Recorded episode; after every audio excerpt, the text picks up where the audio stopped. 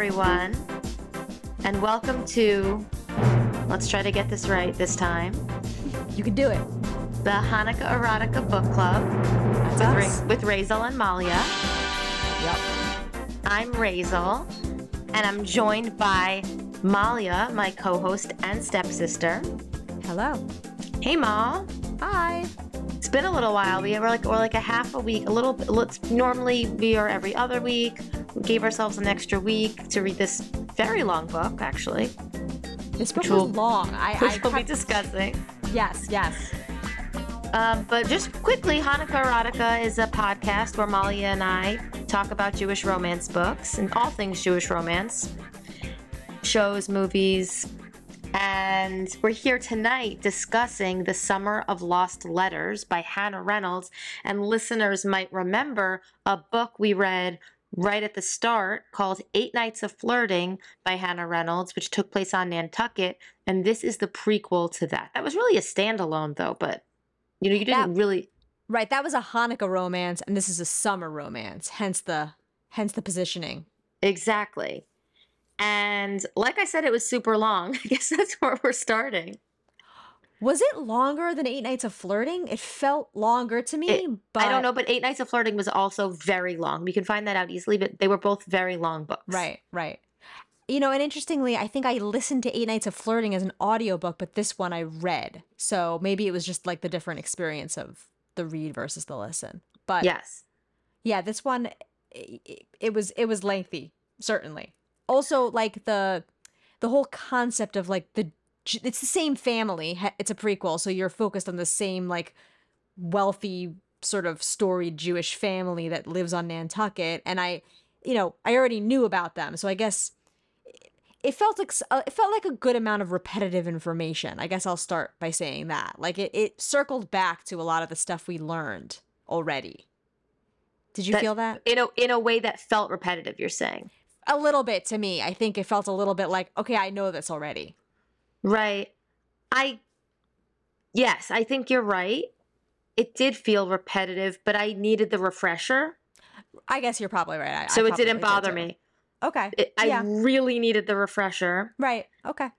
I just we're at Golden Doors again. We're back on Nantucket. By the way, it Eight Nights of Flirting was 400 pages, and Ah. this was 384. Okay. So comparable. Comparable. And I I do think it's cool. Like it is cool to write a really long YA book because I just imagine a teenager having more to read and that like I feel like the Harry Potter books being longer and longer was, was exciting and compelling to readers of Harry Potter. Yeah, it's fun and it really draws out the sort of like I feel like a lot of these Y and again, as I've said before, but for our new listeners, I'm sort of new to the YA genre, so really my entire experience of YA is books we've read for this podcast, but I feel like a lot of YA books so far center on this sort of like will they won't they like sexual slash romantic tension that's building. And this book like really gave it time to build. Like you were really like okay guys like let's it get was going a here slow burn. it really was like it was like and then the next day like uh, but that was good i mean like i i felt the chemistry with them like i wanted them to just to to make it happen already so i was i was i was there with them It was a slow burn, but I yeah, no, I agree. I was um I felt it for them. and- Totally. And uh and their chemistry. So okay, so here's what the book's about. please You may remember, but probably if you read Eight Nights of Flirting, you remember that there was a cousin of Sh- Shira Barbanel named Noah. Because Shira Barbanel is the main character in Eight Nights of Flirting, right? yes Shira, okay. yes yes So Shira Barbanel in Eight Nights of Flirting had a cousin named Noah Barbanel. You may remember that because like she was also there were just like a lot there was a lot of stuff going on with Shira's cousins in general. They were doing shows and Shira had one other older cousin around her age and that was Noah. Noah is the love interest in this book. He's not the main character.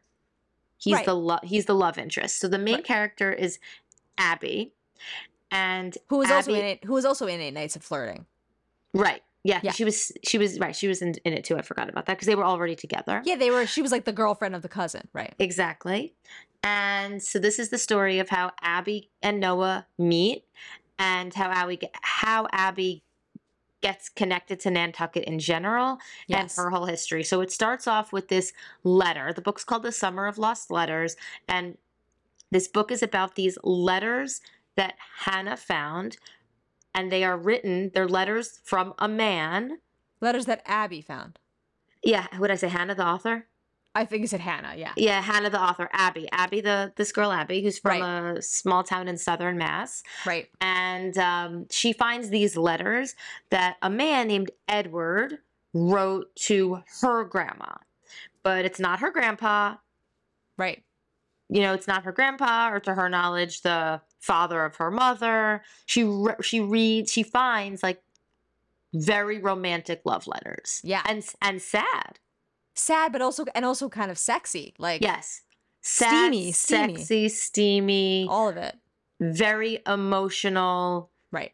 heavy duty love letters that her Oma received many years ago. And her Oma was a Holocaust survivor and apparently wouldn't really con- um, identify as a Holocaust survivor exactly because of how young she was when she escaped, but Right. came here as a four year old child alone with no family, and everyone in her family died in the war. So, this is kind of how it starts. And, you know, Molly and I often talk about how, how Jewish are books and what are the Jewish tie ins to the book. But there's this very peak, big piece of this book about her being a third generation Holocaust survivor and her Oma being this Holocaust survivor who didn't speak about all this trauma and coming to be, being alone here. Right? there's a lot of Jewish history in this book. Yes, yes. The Kindertransport, honestly, yeah. things that things I didn't know about. Right. really. And and Abby's like really doing like the genealogy hunt. Like she's writing to archives. Like she really the whole idea is Abby finds these letters and she's like, I want to know more. Who is this man? Does he have a key to like more about my grandmother's like hidden past that she never knew and never told us and whatever? Right. And she starts going down this this rabbit hole of trying to figure out who this man is. She figures out it was Edward Barbanel. Right. She does research and finds out that he lived at Golden Doors in Nantucket, which is the home of the Barbanels in Nantucket that we that big house that Shira Barbanel was alone in with that guy Tyler in Eight Nights of Flirting. Right. And put out all the like holiday decor with him in that opening scene. Exactly. Yep. Um, and so that I think we both pictured as like Downton Abbey, but in Nantucket, but like with like hydrangea. Totally. Totally. Like, w- Christmas Downton Abbey for sure. But, like, Christmas, put a Jewish Christmas star on it. Beach, Christmas beachy Downton Abbey. Right. Downton Abbey meets the Hamptons. Right, but that was like winter in a town that's like mostly occupied by summer visitors, whereas this Right, is right, like right. summer prime exactly. time. Exactly. Right. Okay. So so Abby kind of discovers who he is and is just like, I'm spending the summer on Nantucket. Done. She Right. also has a great relationship with her parents that comes up a lot. Yeah. and her mom is like interested in, in, in what she's going to find and curious and supportive of of this but abby gets a job have you noticed um, this is probably such a lukewarm take that everyone notices but so many romance books involve someone who loves books Hmm. someone who works in a bookshop or is a writer or loves it makes sense to me because like they, they must be autobiographical to some degree Right, right, right. And it's but like, it's like they have a love for books a lot of these characters that's true. That's a good point.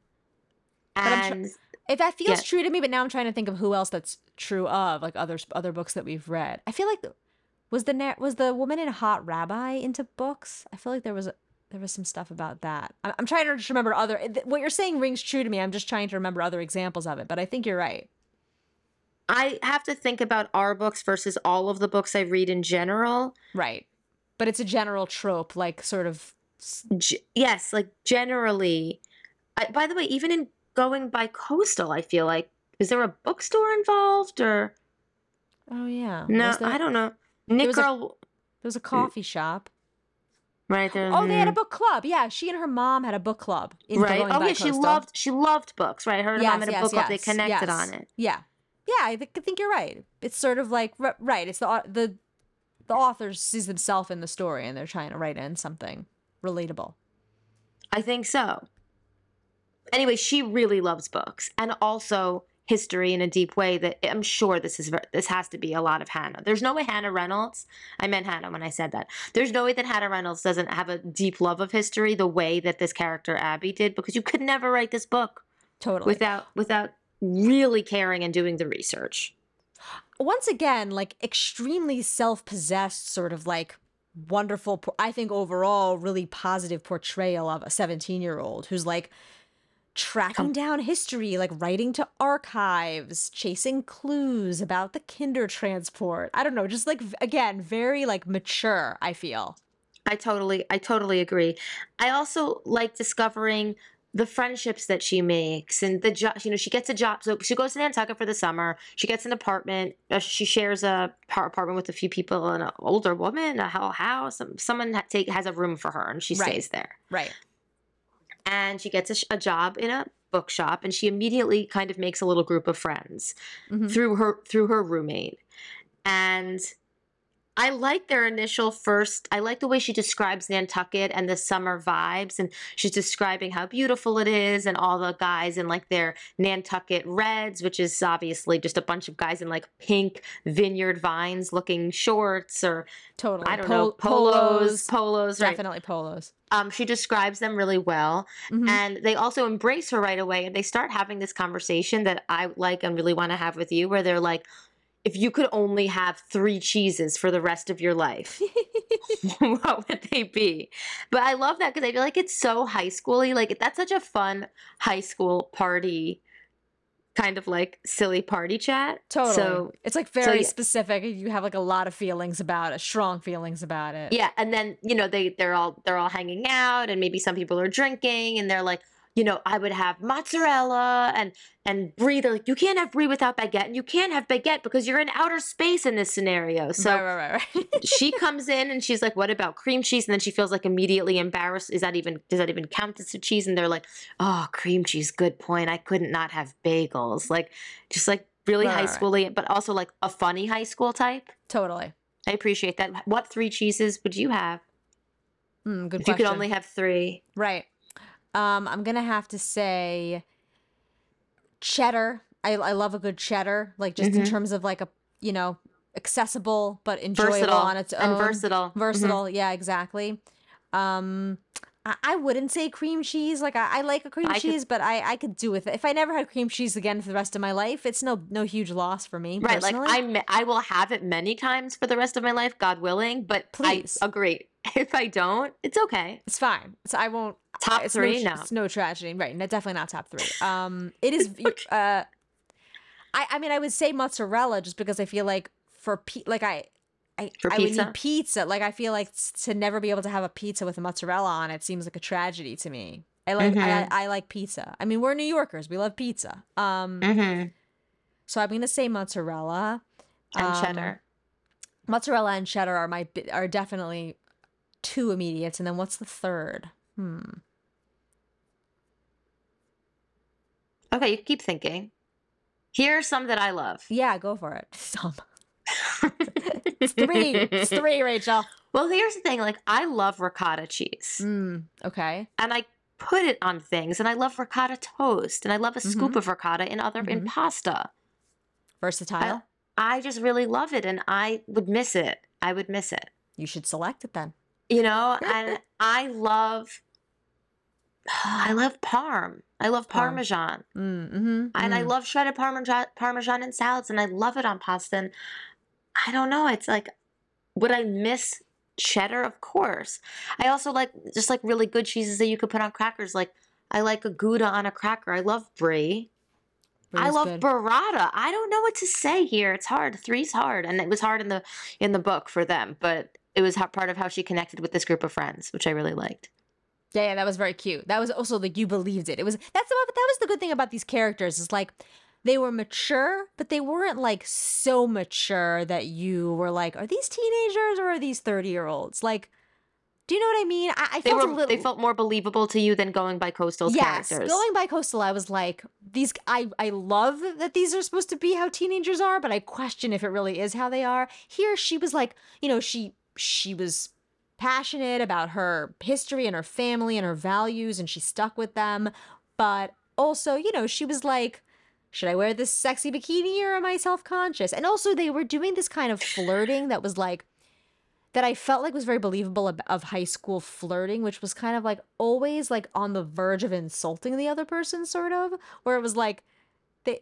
I felt like this this was very true to me, where it's like you're trying to be flirtatious, but you don't really know how to do it without kind of veering into sometimes being mean or or like insulting. do you know what I mean? And so they were. I know, I know what you mean. I don't think that was the way I flirted, but I know what you're describing. I think I'm talking about myself more than anyone else. yes. I relate to the idea of like trying to flirt, but you just come off as mean. I love this. I love that for you. Thank you. Yes. I really I related to that and I felt like do you do you know what I mean like that they Yes. were doing that like in trying to be sort of like teasing and then it would just be like she would just realize that she had insulted him and then she would have to kind of like reel it back in. Um Right, right, right. I felt like that happened a number of times. Right, and the difference was like in I agree with you in going bicoastal in both storylines. Like one, like it was a little bit of a slow burn, but they were like into each other and it was sexy. And the other one, like her her West Coast one, it was like they were just into each other right away and going for it. So it was Right. different than this. I agree. Yes, yes. I, I, I, yeah, totally.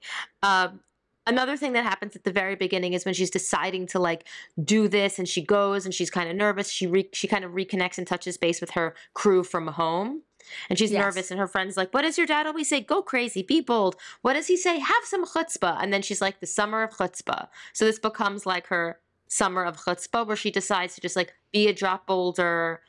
You know, have the sexy bathing suit on hand. She doesn't know what's going to happen. And one other key difference with going bicoastal and this, but this just also has to do with maybe the character that the authors were writing and possibly even who the authors were, is that the characters in Going Bicoastal were very privileged, and the main character in Going Bicoastal was very privileged. Like she's she's going to LA, she's going to all the restaurants, she's doing whatever. Like she's just like finances are not an issue, and Right. it's just doesn't it's it's not it doesn't come up here. Like she needs the summer job at that first party that we were talking about where they played the cheese game, someone mentions the Barbanels are golden doors. And she's like, wait, what? Golden doors, huh? And she's almost Right. like immediately embarrassed because she's like, this is why she's here. She hears golden doors. She's literally here to get connected to golden doors. I'm like, why so interested? And she's like, oh, uh, my, my, I think we're family friends or something. And then they're like, oh, do you like Noah? But she doesn't even know who Noah Barbanel is at that point. And there's a girl there who's like, I actually have a catering gig there tomorrow night. Do you want to join me? Do you want to see if I can get you a catering gig there too? But like, she's down for a catering gig. A because she she wants to snoop at Golden Door. She Golden Door. She's not doing the catering gig for any other reason. But also like, this is someone who needs to work. Totally. And she's very aware of seeing all of the privilege in Nantucket and that she's different than them. She's not someone who summers there. She's someone who's working there for the summer. It's a little bit different.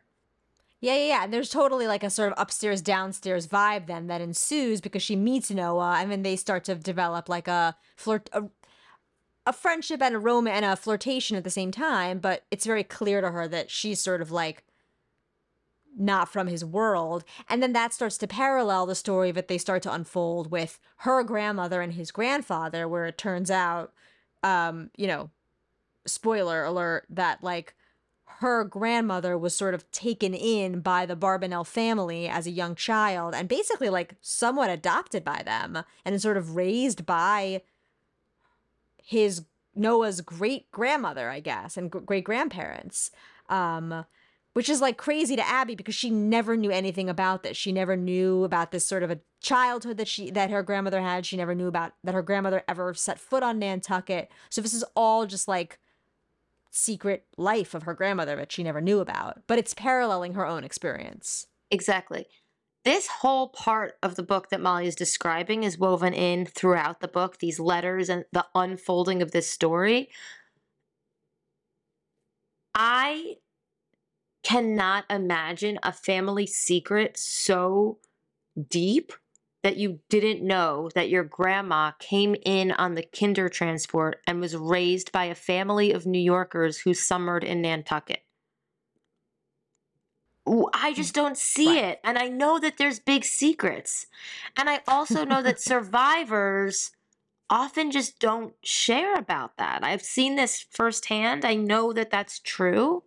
Right they really kept things like I know, they sort of right. They couldn't talk about it, but the but the childhood in New York part and and the summers in Nantucket, it's just I can't I just I can't imagine. But so there's this whole yes, there's this whole romance that's being unfolded with these letters, and Noah is in denial about the letters and angry at the beginning. He the way that they initially meet is that she sort of snoops her way into a room in the house and Noah like walks in there like I don't know, look with a flower looking for a vase or something, or maybe that was just his cover. Maybe he came in for a second to get a breather for, away from his family. I can't remember now, but right. He's like, "What are you doing here? Are you a thief?" And, and she's like, "Uh." I'm a cleaner. He's like, Where are your cleaning supplies? Like, you know, they have this initial meet cute in a room in the giant estate of his fam his family's estate, Golden Doors. But um, something comes up. She mentions the letters. He gets very angry and wants to protect his family at all costs and feels that this story coming out that there was a romance that you know that there was any way that his grandpa had feelings or wrote letters to any woman other than his grandma was that whole thing's horrifying to Noah and he really wants to protect his family and he feels very upset um, but then he's also intrigued by her. And so he's like, okay, let's meet tomorrow and talk more about this. And so, you know, he meets her at the bookstore and they spend time together. And then he meets her every day or every other day for the rest of the book. Where like they're like continuing to meet up and like do something and do more research. But at a certain point, it shifts where he's now in it and and wants to find answers too. Right. And you know, secret secrets come out. She, he he brings her around to her family. Uh, the family gets involved. Like it gets more and more and more layered while they find out more and more details about their grandparents and their romance, and also kind of fall for each other. Right. This kind of like, I mean, I don't know, it's fun, but it's also very foreign to me, this kind of family that he's supposed to be a part of. It's like this sort of like almost like fake waspy family, but they're Jewish. I think I said this about Eight Nights of Flirting, actually. It's just that, like, and then his whole attitude of, like, I have to protect my family. My family is everything. I can't betray my family. It's just like, it's like this, type of Jew.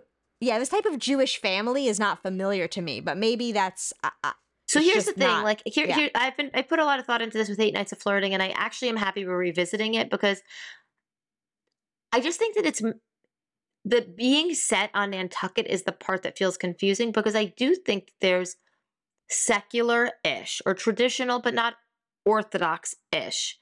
Very wealthy, just like old money, multi generational, you know, wealth. For example, in who may have homes in the Hamptons, even. Sure. You know, it's like where I grew up.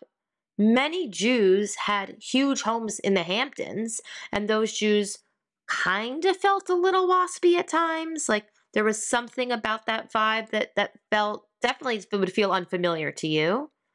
This, yes, you know, like not exactly waspy, but a little, like right. of like a secular or culturally Jewish, but not or not observant, but culturally Jewish Jew with tremendous wealth like yep. I feel like there's Upper East Side Jews with this kind of wealth that have also a, a house in the Hamptons, that kind of a thing. Like I do think that exists, and if it was written about an Upper East Side family with a house in the Hamptons, it would just feel like, oh, to me, I get this. The Nantucket part of it, because they are New Yorkers, right? They are New Yorkers in the book, but they they summer in Nantucket, and that's unusual. And when I asked Hannah Reynolds about that during Eight Nights of Flirting, she said that part was fictitious. Right. Right. That like they could have existed, but they didn't actually exist. Right. Right. Like, exactly. No families exist like this, like a Jewish family connected to Nantucket. Uh, not like with this kind of multi generational wealth and this Portuguese tie-in. It's like think right. about, for example, like this is this is would be something else, but you could see it where it's like a family a family with tremendous wealth from Brooklyn with a huge summer home in Deal like Syrians, like that kind Yeah, of thing, yeah. like that. That it totally this this particular kind of Jewish family that feels like there are a ton of Jews Right. where if you I put them in up. deal, I would I could picture Oh, them much sure. more easily. Right, for sure, because right. also they were Portuguese, like they had a sort of Yeah, they're Sephardic. They were yeah, They Sephardic. describe their they describe the food they make sometimes, and it has like that. It, there was some good food descriptions in this very book, good food descriptions that felt like Moroccan, yummy, like like gorgeous things of Moroccan couscous flecked with golden raisins. Right, right, right. They had all that Yum. stuff. Yeah, yeah, yeah, yeah. Um, and I could see that, but I think that there are tons of kind of There was cu- some country clubby, cu- country club Mhm. waspy type Jews out in Long Yeah. Island, out east, and I just think it's the Nantucket part that felt confusing. I agree. Nantucket's a wild card. Right.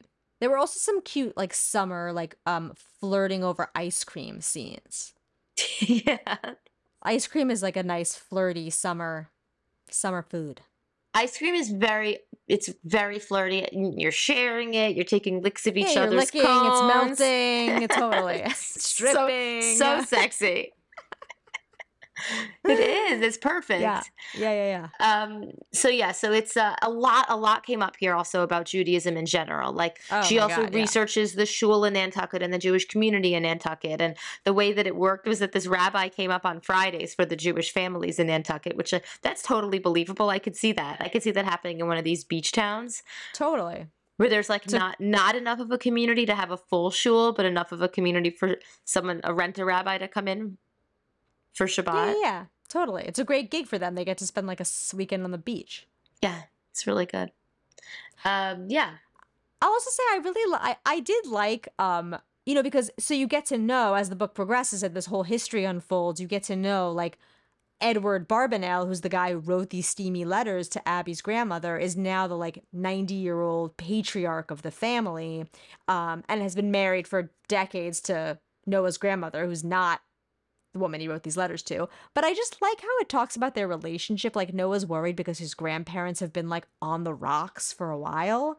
And I just feel like you don't often read about like 90 year old couples who are on the rocks. Like I feel like usually the portrayal of couples who are that old and have been together for that long is either like a sort of like very cliche, like they're still madly in love, like type thing, or it's like a sort of a equally cliche, like they bicker all the time and sort of pick at each other. You don't hear about like, oh, they're 90 and they're still like having major issues and like ups and downs in their relationship. I don't know. I, I found that refreshing. That, by the way, is such a good call.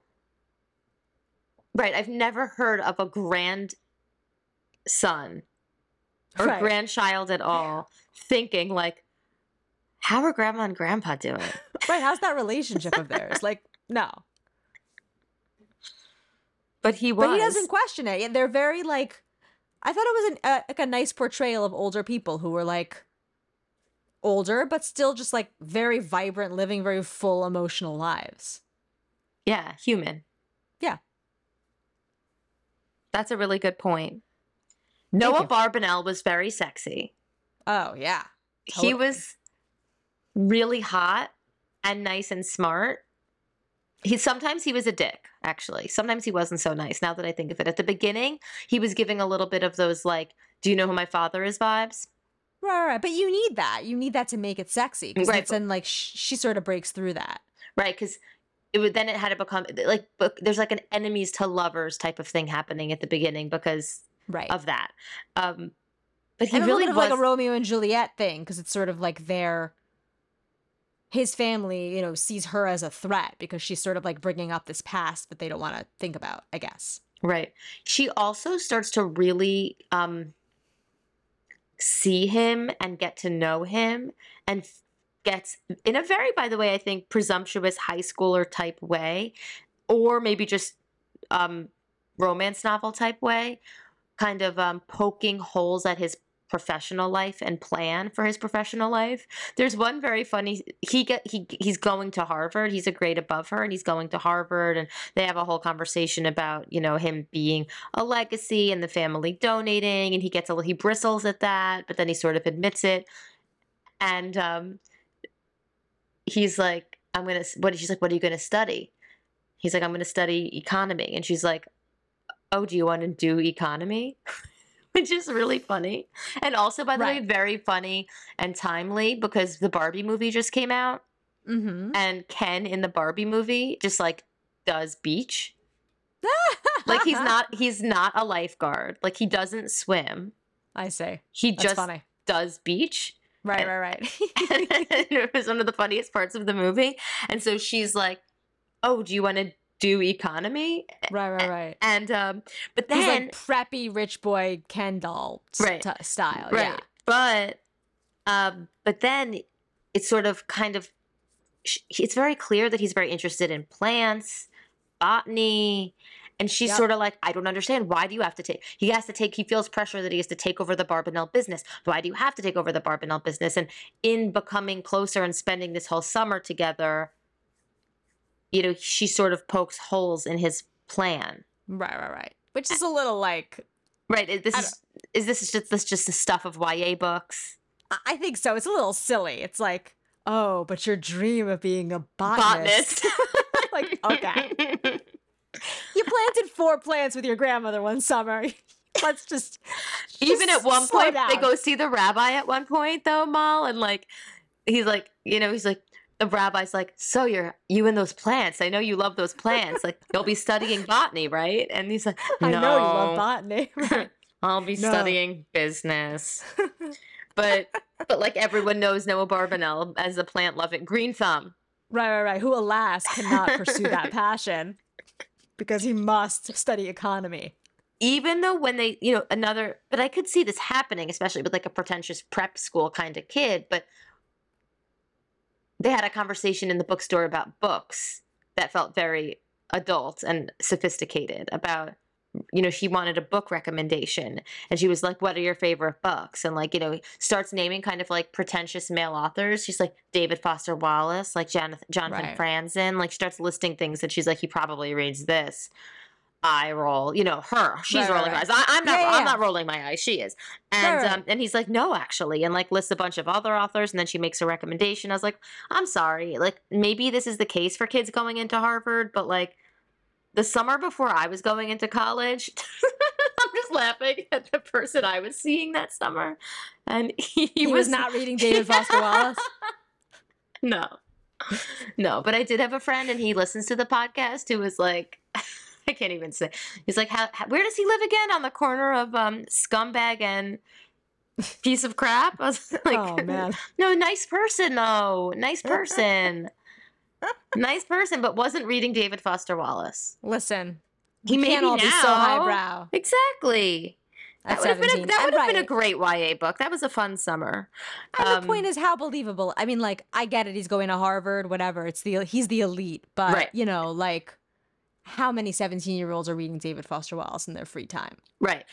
And he even wasn't. He was like, no, and then listed the others who did. Like, but that that Right. that um that scene felt like a little bit mature. But she was a book lover and worked a person who worked in bookstores back at home and then for the summer. So um so yeah, no, but they but he was sexy, physically very attractive. Totally. And then I I also had like an ah moment when I realized that sort of like the other boy who she was flirting with to make him jealous was the love interest from Eight Nights of Flirting. right, right, right. All of a sudden I was like, "Oh, it's Tyler." If you remember, those who read Eight Nights of Flirting or listen to our ta- us talk about it, Tyler was Shira Barbanel's longtime love interest in that book, and in this book, he's sort of like the hot other guy who Abby flirts with to make Noah jealous. Yes, yes, yes, yes. And then Tyler's Shira's Tyler. Yes, yes. So Yeah. A lot of cuties in this book. I was pleased with myself for remembering that tie-in. I felt good about it. I am pleased too. Mm-hmm. I Good. don't know if I realized that. I think I thought it was Evan. There was a guy Evan in the book, even though I should know I should have known better. I know it was Tyler. I was even talking about Tyler in this episode just now. During this conversation, I mentioned Tyler, but there was a You guy. did, you did. Evan Who in this book. I don't know, some other waspy guy Hmm. that was always hang, that was always hanging around. And I Yes, was like, yes, is yes. Evan the guy? I don't know. There was right. a um, You're right. but you know you're right it was tyler it was tyler totally um yeah i mean she also like kind of like really she has a kick-ass summer like she Yeah. she discovers the secret She creates a whole world for herself, a social network, because her mom's like, We're social beings. You can't be there alone just doing research. Like, you need to make friends. And she's like, I totally did. Like, yeah, yeah. She did pretty easily. She like fell into a great group, very cute. Bonfires at the beach, also sexy. Like a nighttime beach with a bonfire. You can sneak off into the shadows. And she, they Great. do, they do. Like Sure. at parties, they're at parties. She's hanging out with her friends, or like they're, they're on the Fourth of July. She's out there with red, white, and blue face paint, having fun. You know, doing piggyback rides with her friends. There's carnival games. There's carnival games. Uh, come on, get out of town. and um, and then like on the side, like Noah will like see her and stop her, and they'll talk and have like a big thing, and then they make plans to see each other the next day. And then the friends like, what was that with you and Noah Barbanel? But like. Right. The reason why there are so many summer romance books about these summer beach towns, like right now, there's a series out called The Summer I Turned P- Pretty, based on a trilogy by Jenny Han. It's a YA trilogy, nothing Jewish about it, but okay. It's like all that's there. Like there's beach parties, there's salmon colored shorts, there's carnival games, there's the Ferris wheel. Like there has to be because all these Oh, the beach towns Ferris ha- wheel's great. Yeah, yeah, yeah. and uh, it is so fun and there's so much nostalgia there but that's the Yeah. way beach towns are all of them there's an arcade like there's summer foods there's Right. always there's always the red white and blue fourth of july party and there's always fireworks at it and, Sure. and you see it recurring in all these books but the thing is like so fun so sexy and in this case so jewish Totally. And Noah Barbanel even has like a you know he contemplates how he he he's sort of self-conscious that he's kind of like a he has all these other waspy friends but they're like genuine wasps and he's like the Jew wasp. Right. He's aware of that. I definitely Yeah. highlighted that section. I'd love to be able to find it, but he's aware of feeling like he has to actually wear a mask and armor and dress waspy to fit in because he's a Jewish guy in a waspy world. And I that's interesting and I'm sure that there are people who relate to that. I, I think that she has to put that in. Hannah the, Reynolds, the author, has to put that in because this Nantucket thing is kind of rando. Totally. Because there aren't Totally. And I do like, and I feel like this is true about Jew, like, there's something about the two of them relating over their Judaism, despite the fact that socioeconomically, I guess, and culturally, they've had very different lives and upbringings. They do have this commonality over their shared Judaism that sort of makes them feel familiar to each other, despite those differences. Totally. And also it's not just that they're like secular Jews. Like she feels like a involved, committed, educated reform Jew. Like she actually talks about be belonging to a reform synagogue at home. Yep. Um, and so I agree with that. But I found the section. She's like, stand out how? And he says, oh, you know, he said with a slight smile, in New York, I don't have to think about being Jewish at all. No one blinks if you mention Solomon Schechter or Simchat Torah or the JCC. I don't have to represent Judaism or even particularly be Jewish if I don't want to be because other people are, and I could be non religious and have critical debates. Here, sometimes I feel like I have to think about it more, make sure I'm not doing anything that'll add to a negative stereotype. He looked at me. Do you know what I mean? In my town, the Jewish community was so small I didn't feel like I had a match for either of Noah's experiences. I'd never felt surrounded by Jewish communities or references, but I'd also never really felt like I had to represent Judaism. Being Jewish was something my family did in private, but maybe that also made it easy since I never felt like I had to represent anything. A little. It sounds stifling. Anyway, so that's what you were talking about. Mm-hmm. Mm-hmm. I Yeah. like that. Me too. They definitely do connect over their their Jewish identity, and it feels different than, you know, in some of the books we read. It's like I didn't know if they kept kosher, and I was like, you know, knit one girl too. There was just kind of like this. We felt like kind of like a strange missing. Some there's something about the tone about the way that they Yeah, were talking yeah. about their Jewish identities felt off to us. Yes. Little Um, stilted. yeah. And I think some of the shtick in Jewish summer camp mafia also, totally. like it was it was so stereotypical. Like, oh, you are you're wearing a ZBT hat, but like they're just sort of their interaction and the way that Hannah Reynolds writes characters is just like feels Yeah, it feels very fluid and real. Like I believed that that connection despite all their differences. Yeah. It just felt it just it just felt like they they recognized each other in that way. That I feel like Jewish people who are know that val- those values and that lifestyle and like that milieu do recognize each other. Yes, I, t- I totally agree. Uh, there's an there's an issue of the necklace. Uh huh. So she wants in the letters, Right. her grandma wants this necklace back. Right. And it seems like their whole relationship is at the end kind of pivots around him refusing to give it back or something like that. Right. And Ab- Abigail's like, Abby's like, what's the deal with this necklace?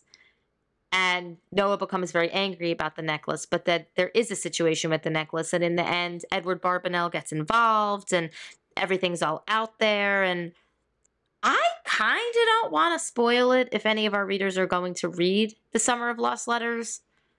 Like, if you're going on a beach vacation and want a beachy read that's going to be, you know, summery and sweet, but also have elements of history in it, like, this is. I recommend this book. This is a good book. totally. It was delightful. And it's really like it's rewarding because it does tease out that like will they or won't they for so long that when they finally do, it's very satisfying. Yes, totally. Which I think is a great thing for a summer read. It's like you kind of know they will, but you're still like, come on, come on. And then finally happens. She did that really well, I thought. She really did. I mean, the burn was slow. Yeah, yeah, yeah. But it- but you, she you did were- it- You stuck with it. Yeah. She did it, felt- very, yeah, totally, very, very well. But something, uh, you know, something kind of pivotal, and the the the, the necklace kind of is Mhm. gets wrapped up in a way that I felt really great about. I loved that ending and tie-in, but totally. I don't want to spoil spoil the necklace thing for our readers. So because you may read it and it's almost like you know I really love and respect a book if I'm not giving it all away because I want people to read it. And so that's how I feel about this book. I'm not going to spill the beans on what happens with her Oma's necklace. And I mean, it's like we always say, like we you don't have to read that the books if you to listen to our podcast, but it's like if you're not going to read the book, then it doesn't matter what happened to the necklace because you're not reading the book. if you want to know what happened to the necklace, ask us. We'll tell you. Yeah, yeah, yeah, yeah, yeah. It's a good one. We can we can offline. We're happy to share.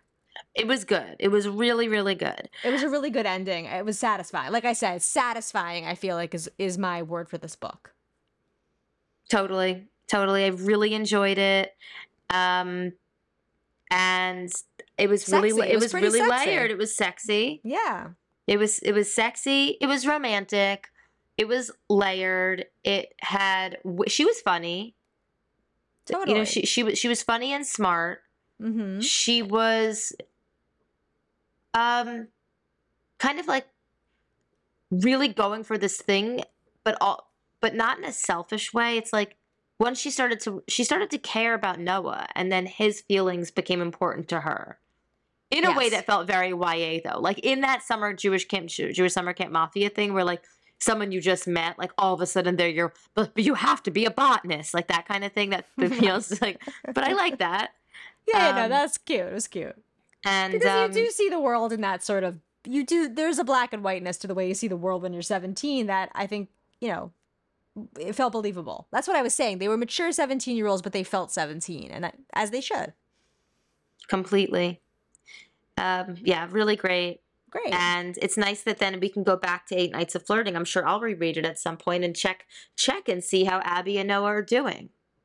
right, right, right. I'm much more invested in them now as a couple. I never really, I didn't really pay attention to them in Eight Nights of Flirting. Exactly. Uh, In Eight Nights of Flirting, though, I do remember that they weren't sharing a room because I think that Abby was sharing a room with Shira Barbanel. Oh yeah, but then wouldn't she sneak to Noah's room? I think so. Interesting. What's that about? I know what that's about. What the family? Like the family honor? Yeah, like you like can't share a room when you're 17 or 18 in a family's house. You're still kind of a kid. Okay, they're both in co- whatever. Okay, I, I some sometimes you do share a room. Sometimes you don't. Depend, you. depends on the family. sure, sure. But sure. if you don't share a room, you still are sharing a bed for half the night.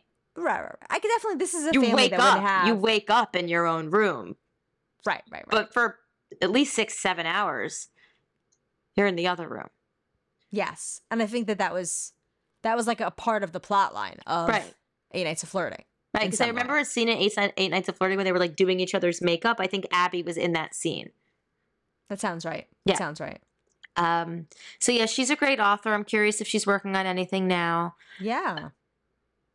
I, we've read some really. I mean, these are impressive writers, and um, it's really cool. She definitely grew up going to Nantucket. She had told me last time when I was talking to her about Eight Nights of Flirting, and she loved Nantucket, and so it's like something she knew knew well and knew she wanted to write about, which is why it's set there.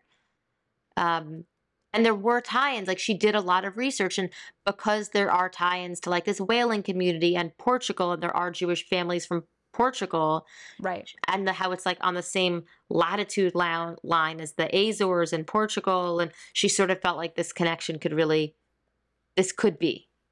So the Barbanels didn't exist, but they could.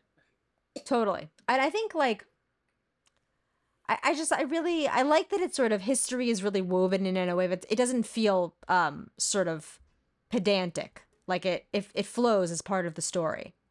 Totally. I really don't know the history of this Kindertransport, Yeah, I, I didn't either. but it's like, you know, when you're a kid and you learn history and then you're older and a parent and hear about something like a four year old was sent over alone on a boat and was taken in by a family. It's like, what? And I know that that's what was happening. I understand. I just, it's very hard to wrap your head around. Right, right, right. Do your kids But know about right. the Holocaust yet? Yeah, I think they do. I mean, at least the older ones do. Yeah. Do yours? Yeah. No, not yet. Um, but but the other day, um, it was just ten minutes that I, I wasn't around. But Mitch goes to pick up Binny from an after school, like from her cheer class, and I I hear the garage door open, so I run out to say hi because I hadn't seen her all day, and she I open the back seat and she's like staring at me. She's like, "Do you know what happened?" And I was like, I don't I don't know what you're talking about, so I don't know if I know what happened. And she and then I hear Mitch say like, "Mama knows. Yes, Mama knows that story." She's like, "Daddy told me something I wish he never told me." And I was like, "Oh, I don't know what you're talking about." She's like, "Daddy says you know."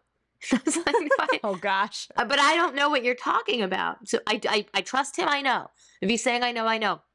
You have to fill me in. And she's like, basically describes September 11th. Uh She's like, did you know aw. and she was really haunted by it. Like a few hours later, she was going to bed. She was like, I think I'm recovered. And her leg had been hurting. I was like, Oh, your leg feels better now? She's like, No, I feel recovered from that story daddy told me. I think I can go to sleep. Like, she was really Oh, upset. wow. Yeah, yeah, yeah. Anyway, so that night I'm catching up with Mitch and I'm like, Wait, what happened that made you tell her? Like, just in that car ride home, he explains why. And then, as a joke, but also not really, I was like, When are you going to tell her about the Holocaust? And he was like, Well, actually, I was about to, but instead I pivoted. And like, he was really. so I guess it'll be soon. But I feel like know- our generation and us learning about the Holocaust feels different than us teaching our kids about it Why? in terms of like no in terms of timing like i think that we were Oh, I mean, we I- learned about it younger, you're i think i think so Oh, interesting. Yeah, I don't know. I mean, I think I also like I know in Israel they teach kids very graphically about the Holocaust super young. Like they're showing them like at camp, they're showing them like videos of like I don't know what, trains, all kinds of things cuz it's like just very First of all, they just have a different they don't I think that they have a different attitude towards sheltering kids from sort of like the facts of the world, yeah but of course like they everyone they someone they know is in the army yeah right, right. But anyway, I'm not sure how we got onto this. We got Yeah. onto this because of the Kindertransport Yes, yes, Kindertransport. I yeah, I think I knew about this stuff pretty. I I guess by Binny's eight, like six or seven, I think I I knew about about that stuff. yeah i think it's coming Right. All right. Me- well, I think it's coming. prepared.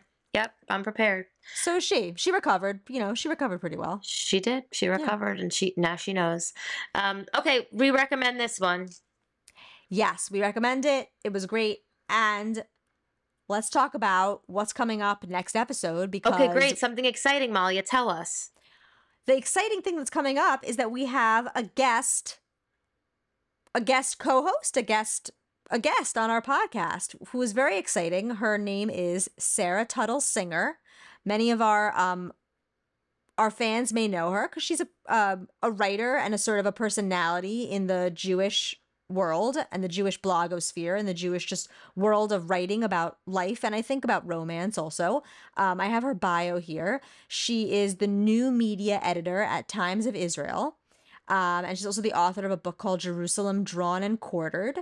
Um, her bio says she was raised in Venice Beach, California, on Yiddish lullabies and civil rights anthems. She now lives in Jerusalem with her three kids, where she climbs roofs, explores cisterns, opens secret doors, and talks to strangers and writes stories about people. Sarah also speaks before audiences left, right, and center through the Jewish Speakers Bureau, asking them to wrestle with important questions while celebrating their willingness to do so. She also loves whiskey and tacos and chocolate chip cookies and old maps and foreign coins and discovering new ideas from different perspectives. Sarah is a work in progress. And Okay, I, I love her bio. yeah, her bio is really great, and I think that there's a lot to talk about just with j- about about with her just from that. And we actually, William and I met her in Israel the summer that we got married there. We sort of like randomly, like basically, we're walking with her on the street in Tel Aviv and just sort of introduced ourselves. Um, I lived with you guys in Israel that summer. You did, yes. That was so much fun. That was a great summer. It was Ah. really fun. There should be books about things like that. That was really fun. Yeah, we had some romantic. We had respective romantic moments. we did. That We did. We did. Yeah. Um, you know, some they were funny. They were they, they were. they some were- were, some more repeatable than others, I guess. Mhm, mhm. Um, but anyway, that same summer we met Sarah Singer and then discovered that she was this sort of just like had this really cool journalist persona. She writes about a lot of the issues we talk about: relationships, sexuality. Um, a lot about Jewish identity and those topics. And she's going to come on and talk to us and read a book with us. I'm so excited. So the book we're planning. I can't wait for this. The book we're planning on reading. We're planning on reading it. Possibly it changes, but probably we're reading the Intimacy Experiment Yep. by Rosie Danan. And do you want to hear what the intim- should we read about the Intimacy Experiment quickly? Yeah. Okay. Naomi Grant has built her life around going against the grain. After the sex positive startup she co founded becomes an international sensation, she wants to extend her educational platform to live lecturing. Unfortunately, despite her long list of qualifications, higher ed won't hire her. Ethan Cohen has recently received two honors. LA Mag nominated him as one of the city's hottest bachelors, and he became the ra- became rabbi of his own synagogue. Low on both funds and congregants, the executive board of Ethan's new shul hired him with the hopes that his non-traditional background will attract more millennials to the faith. They've given him three months to turn things around, or else they'll close the doors of his synagogue for good. Naomi and Ethan joined forces to host a buzzy seminar series on modern intimacy, the perfect solution to their problems, until they discover a new one, their growing attraction to each other. They've built the syllabus for love's latest experiment, but neither of them expected they'd be the ones putting it to the test. Hmm. hmm That's a pretty elaborate plot line. It really is. I like it. And you know, I think Sarah is from LA originally. So, So, good. That's so, so, perfect. It's perfect. I love a hot LA rabbi as our as our hero, Absolutely. as the love interest. Totally. I love this. I love this sex. The sex positive queen. Really cool. What does that startup involve? I'm curious to learn. I think maybe she was a former sex worker. I can't exactly remember the whole thing. It's also in a series. It's book two of a book called The Roommate, but I, I think this is a total standalone. I don't think we have to read The Roommate. Great. I'm excited. And I'm excited to hear what Sarah thinks about it. I think it's going to be a really wait. fun episode. I can't wait. I'm psyched. Awesome. Great. All right, everyone. Hope you enjoyed. This episode was brought to you by Hanukkah Pong.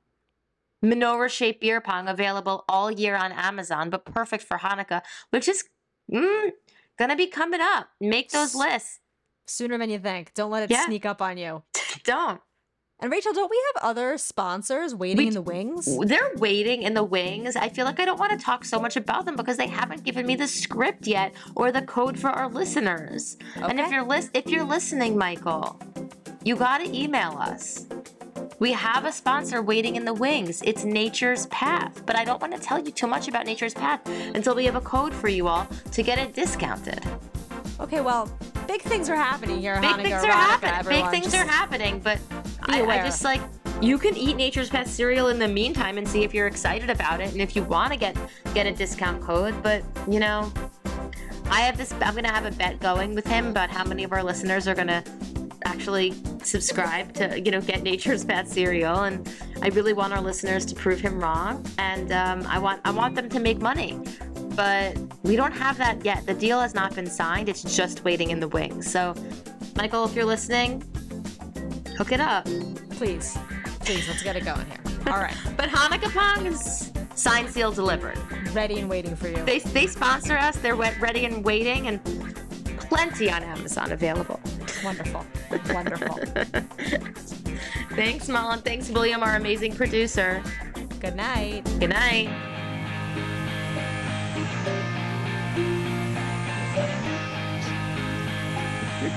Yeah, I forget what I do now. I export it.